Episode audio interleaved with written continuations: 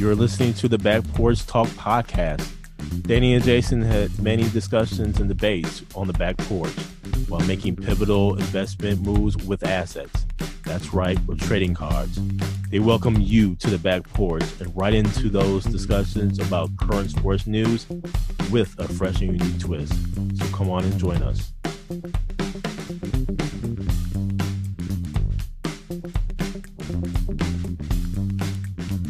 Welcome to the Back Porch Talk podcast. I'm your co-host Jason. Your co-host Danny.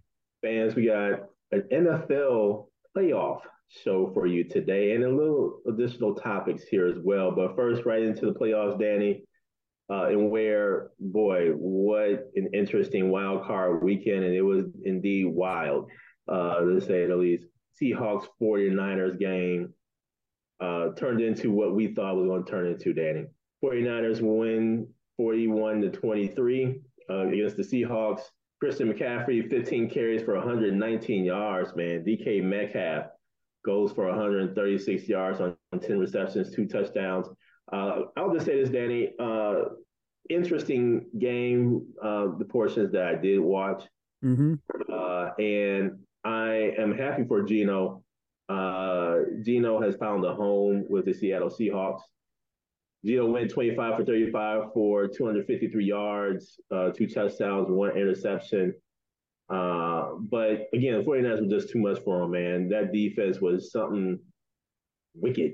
You got to watch out for the 49ers. What say you, Danny? And Jay, actually, that game too, man, there was a key fumble by Geno in the fourth quarter that ended up turning that game around because Seattle actually was down and then they came back and they're down 23-17 in the fourth. The 49ers ended up putting some points on the board in that fourth quarter to uh, open that open that up a little bit, but Seattle was hanging with them. They got out Seattle got off to a slow start, but then they crept that back into that game and at least made it interesting. And like I said, Deebo had a huge touchdown in the fourth quarter, a 74 yard touchdown reception, which he made he did most of the work on that one. And uh the 49ers are on to the second round, man. They're on to the second round. Same thing with the Jacksonville Jaguars. Oh boy, what a wild game, Danny. The Jacksonville Jaguars wins on a field goal 31-30 against the Los Angeles Chargers. Justin Herbert goes for 273 yards, just one touchdown. Trevor Lawrence, though, man, what an interesting game, especially in the first half. He goes 28 for 47, 288 yards, four touchdowns, four interceptions. And the Jacksonville, Jacksonville Jaguars pulls this out. I picked Jacksonville. Yes, you did. And we thought this was going to be an interesting game. You know, the first time that both Justin and Trevor uh, were actually in the playoffs uh, going head to head. But man, this is going to be something to see moving down the road here, man. At halftime, the score is 27 to 7, excuse me. Jacksonville just makes this epic comeback. Who would ever thought? What say you, Danny? Well, Jason, as I always say, the Chargers are the Atlanta Falcons of the AFC. and they held true this week. The way they started like gangbusters, man, and they just had Trevor Lawrence shook with him having the four interceptions. But it was in the second half, man. They couldn't capitalize. They couldn't get points on the board, and they didn't run the ball. It was clock management, and then there was one time they punted where they could have kicked a field goal. There's just some questionable things that happened. Then Herbert missed Keenan Allen on a touchdown, possible touchdown. So there was a lot that happened, man, and you could just see it on the Chargers' faces and I've seen that look, obviously, being a Falcons fan, where it's like elation and then it's like, uh oh, and then it's like, oh, we are in trouble. and it still took a miracle for Jacksonville to pull that one out. Mm-hmm, mm-hmm. So, congratulations to Jacksonville and for them bouncing back the way they did and not giving up. I think being at home helped as mm-hmm. well. The mm-hmm. crowd started getting into it because they were getting clowned on Twitter a lot of people eating crow now because that uh that second half was no joke for Jacksonville. So congratulations to the Jaguars, and we'll see what happens with the Chargers and what they do in the offseason. Miami Dolphins against the Buffalo Bills. Bills move on 34-31, which was a, uh, a better than expected game in my opinion, uh, Danny. Uh, I honestly thought the Buffalo Bills was going to run away with this game. Uh, it looked like it in the first quarter where it was 14 nothing, but Dolphins came back in the second quarter there. Halftime score ended up being 20 to 17. Uh, Skylar Thompson from the Miami Dolphins, 18 for 45, 220 yards, one touchdown, two interceptions. Josh Allen, 352 yards, three touchdowns, two interceptions. All these interceptions that Josh Allen throws, man, I think it's going to come back to haunt him, man, eventually. Uh, now, unless he cleans that up quick, fast, and in a hurry. Mm-hmm. Um, but the Buffalo Bills move on, and it's going to be interesting uh, with their opponent, who we'll talk about next. What say you, Danny, about this Miami Dolphins Buffalo Bills game? Yeah, Miami came out slow, and then they had a couple turnovers, and especially in the third quarter when they had a strip sack of Josh Allen, they scored a touchdown. They actually went up 24-20. And you could kind of see it in Josh Allen's eyes, like, oh, like his throws, he started panicking a little bit. His throws weren't as accurate, but then he calmed down. And kudos to Miami, man, because Skylar Thompson, he had some bad interceptions as well, man, that cost them some momentum in that second half. But they put up a fight, and no one expected them to be in this game the way they were. And they took the, the air out of the crowd in that second half, but then Buffalo battled back and ended up winning. So, like you said, this is going to be an interesting matchup coming up, which we'll talk about soon. And Danny, a game that we knew something was going to happen. we knew that the Minnesota Vikings were fugazi. Mm-hmm. Fools go. The New York Giants go into Minnesota and beats them 31 to 24. The New York Football Giants. They go ahead and do it, man. Behind Daniel Jones, 24 35 or 301 yards, two touchdowns, but impressively enough, Man, Daniel Jones has 17 carries for 78 yards. Mm-hmm. And I just gotta say, man, this coaching staff of the New York Football Giants, man, I, I gotta give them props. Kirk Cousins had an efficient game, 31 for 39, 273 yards, two touchdowns, no interceptions, but it just wasn't enough. And we knew this was going to ha- was just bound to happen, Danny. All throughout the season, we were like, man, Minnesota Vikings, they're fool's gold, man. All these late comebacks and everything, it was going to eventually haunt them. Uh, and man, Saquon Barkley, nine carries for 53 yards, two touchdowns. I wish they would have given him the ball a little bit more, quite frankly. Mm-hmm. Uh, but it was enough. Uh, Daniel Jones, again, he goes ahead and does the rushing uh, for the team. But what say you, Danny, about this game? Yeah, Jay, Saquon, for those of you who watched the game, man, if you saw some of the moves he put on the Vikings, Ooh. He looked like the old Saquon prior yeah. to his knee injury. Mm-hmm. That he had some spins, and then he had one of his touchdowns. Those big thighs, man. He mm-hmm. he he ran to a big boy. He pushed him into the end zone, mm-hmm. and that mm-hmm. was all legs. Congratulations to the Giants, the Vikings, man. It was it was setting up though for them to make this comeback again. It was 31-24, and they're driving at the end of the game, and they came up short on a fourth down play it's tough, man, to see. You know, you go through the season, the season they had, mm-hmm. and the way to lose the way they did at home. But the Giants played them tough last time in Minnesota, so so they mm-hmm. were they were ready for him. And like you said, the coach he instilled that confidence. We talked about this way back in week one mm-hmm. When they went for two against Tennessee in Tennessee. When they hit that and they won that first game because they had came back in that game, their confidence he's built on that, and they have some mm-hmm. pits, uh, you know, peaks and valleys. But congratulations to them to make it to the second round. And another team, Minnesota, man, they have some decisions to make because they have a lot of talent. They get, but they got to fix that defense. And lastly, Danny, the game of the night, the Bengals against the Ravens. Uh, the Bengals prevail mm-hmm. in this game, 24 17. Huntley for the Baltimore Ravens goes 17 for 29 for 226 yards, two touchdowns. Huntley, I, I have to give him some form of props here, man, for stepping in and you know doing uh, a pretty decent job here. Uh, he did have one interception, but more importantly, he had a fumble. Um, they were right at the goal line to go ahead in the game. Yep. And he reaches over the pile, uh, thinking that he can, you know, break the plane uh, for the score, but nonetheless, uh, they knock the ball out of his hands before he breaks the plane, and they run all the way back, what, 99 yards, basically 100 yards, to uh, to the score here, uh, putting the Bengals on top 24 to 17. Joe Burrow, 23 for 32, 209 yards, one touchdown. It was an interesting game to say the least, uh, all the way through.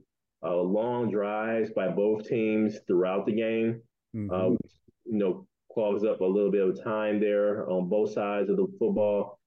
Danny, this was an interesting game. Huntley, uh, again, he played okay. Uh, there's someone who's saying if they had Lamar Jackson, uh, Baltimore would have won this game, but don't know. Play who's available. Yep. Uh, and the Bengals wins, and they go on to play against Buffalo in Buffalo, mm-hmm. the rematch, uh, if you will, um, from from the uh, game that was called off uh, due to Damar Hamlin and, and all. But nonetheless, this is going to be an interesting rematch. What say you about this Baltimore Ravens Cincinnati Bengals playoff game? Yeah, Jason, the Cincinnati Bengals, they were just like it was. They just kept Baltimore in it, and I give it to uh, kudos to Baltimore's defense for hanging in there. Cincinnati, they lost three of their offensive linemen. So that may be a key storyline going into this upcoming week, the protection of Joe Burrow, uh, because Buffalo can get after them if they, you know, with the offensive lineman being down. Tyler Huntley, man, he he did the best he could, and the Ravens, they never have that. They have Mark Andrews, and they have a, a bunch of receivers that are good, but they don't have anyone great. And so when they needed some plays to be made from the receiver standpoint of, you know, so he can make some throws, they're not getting separation, man. What do you do? And for him to lose the ball the way he did, man, on that that sneak when they ran it back, it was tough to see, man, because he he actually had to play a few plays before that where he he made a scramble. Mm-hmm. It was like a 30, 40 yard scramble mm-hmm. to get him in right there to the goal right. line. Mm-hmm. And for them that for that to happen, man, I was kind of pulling for him in a way. yeah. Just yeah. because, you know, he was playing hard and, you know, the Ravens were just sticking around. So mm-hmm. I look at it this way, man. We had a good weekend of football. That 49ers game got out of hand in the fourth quarter, but all in all, every game was pretty close. Oh, we'll see what they can do tonight with the mm-hmm. Tampa Bay Buccaneers against the Dallas Cowboys. Mm-hmm. Uh, I believe I picked you picked the Buccaneers too uh, for this game. This is going to be an interesting game tonight. We'll see what happens. That's all I got to say, man. we'll see what happens. Yes. And now on to a story that has been hitting the uh, social media world here. Uh, as we all know, Hall of Famer coach, now coach Ed Reed, uh, has taken over the reins unofficially uh, it's not official until they he signs a contract with Bethune Cookman College, mm-hmm. excuse me, Bethune Cookman University. And uh, over the weekend, um, there's been some social media posts by uh, Coach Ed Reed uh, of him touring the facilities. More importantly, the uh, uh, various the track the some of the buildings, and he's posted and he has gone on this uh, rant, uh, if you will. He has later apologized. Um, he did send out a statement of apology to the university, but then also to the uh, administration. Uh, and that really just uh, sparked a, a, huge conversation in the HBCU world, if you will, about Uh, Ed Reed, or really about coaches who come from the NFL who went to uh, different schools and become coaches at HBCUs and their expectations. Um, one of the things that Coach Reed indicated was about the mindset of the administration and all who are over these uh, programs and over the money, et cetera, basically. As an HBCU alum, interesting now in the world of social media in where not only pictures are worth a thousand words, the videos are worth a million words. One thing we have to keep in mind is that uh, this university, this school has gone through two different hurricanes. And there's going to be uh, some form of uh, issues that remain and things that still need to be fixed. But I think what Coach Reed was getting at was more so a pride thing, mm-hmm. uh, a pride for your the facilities that you currently have, a pride for whether you picking up trash or you having a plan to fix buildings or you're not putting trash in uh, other buildings that are vacant um, that you own or whatever the case may be. I, I think the thing that most uh, HBCU or a lot of HBCU alums were were griping about was the fact that airing the dirty laundry or keep it you should keep things in house.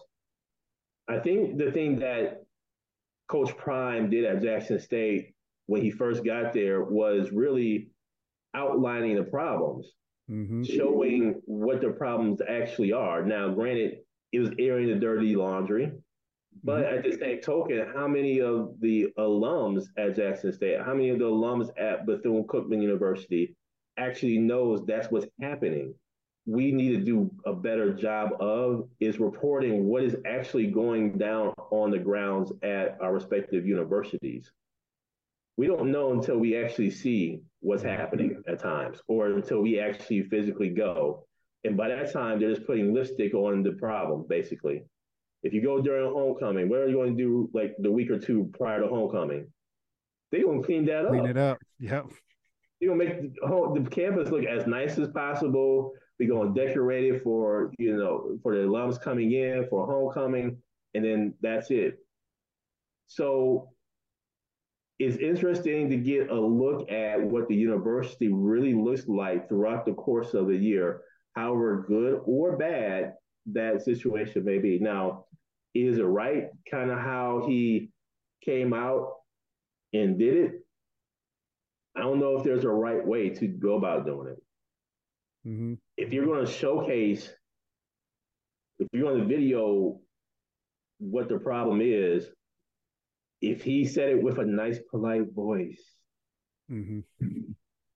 and said, "Oh, this could be better," this could be, you know, we should do this, we should do that, versus what Ed Reed did and just totally lamblate.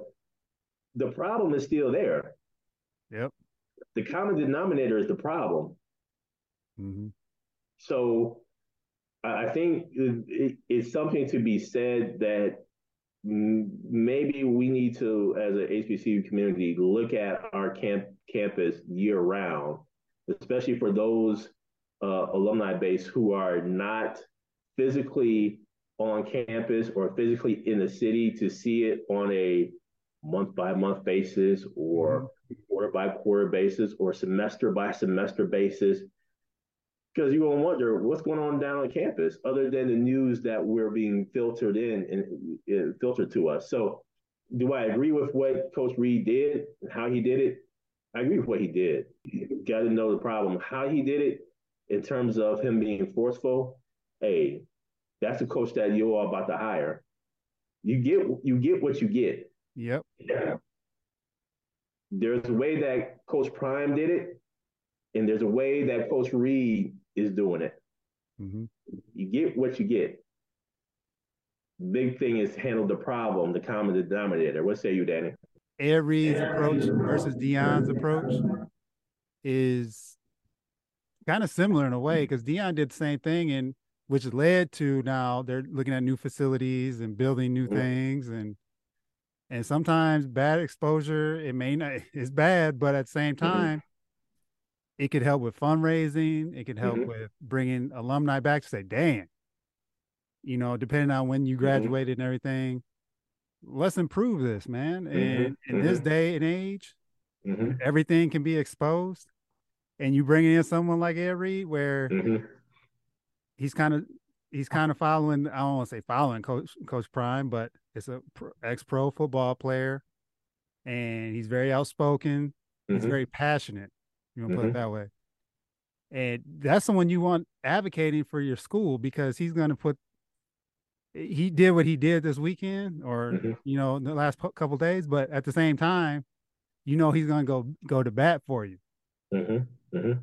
and for those at student athletes so from a student athlete perspective you know you're like that's where he has to change things because if people come on campus it may impact his recruiting mm-hmm. Mm-hmm. so he wants to nip this in the bud right right now mm-hmm. besides all the other things he was talking about and it takes time, right? Because it's not something they can just flip a switch, mm-hmm. but it's just planting that seed.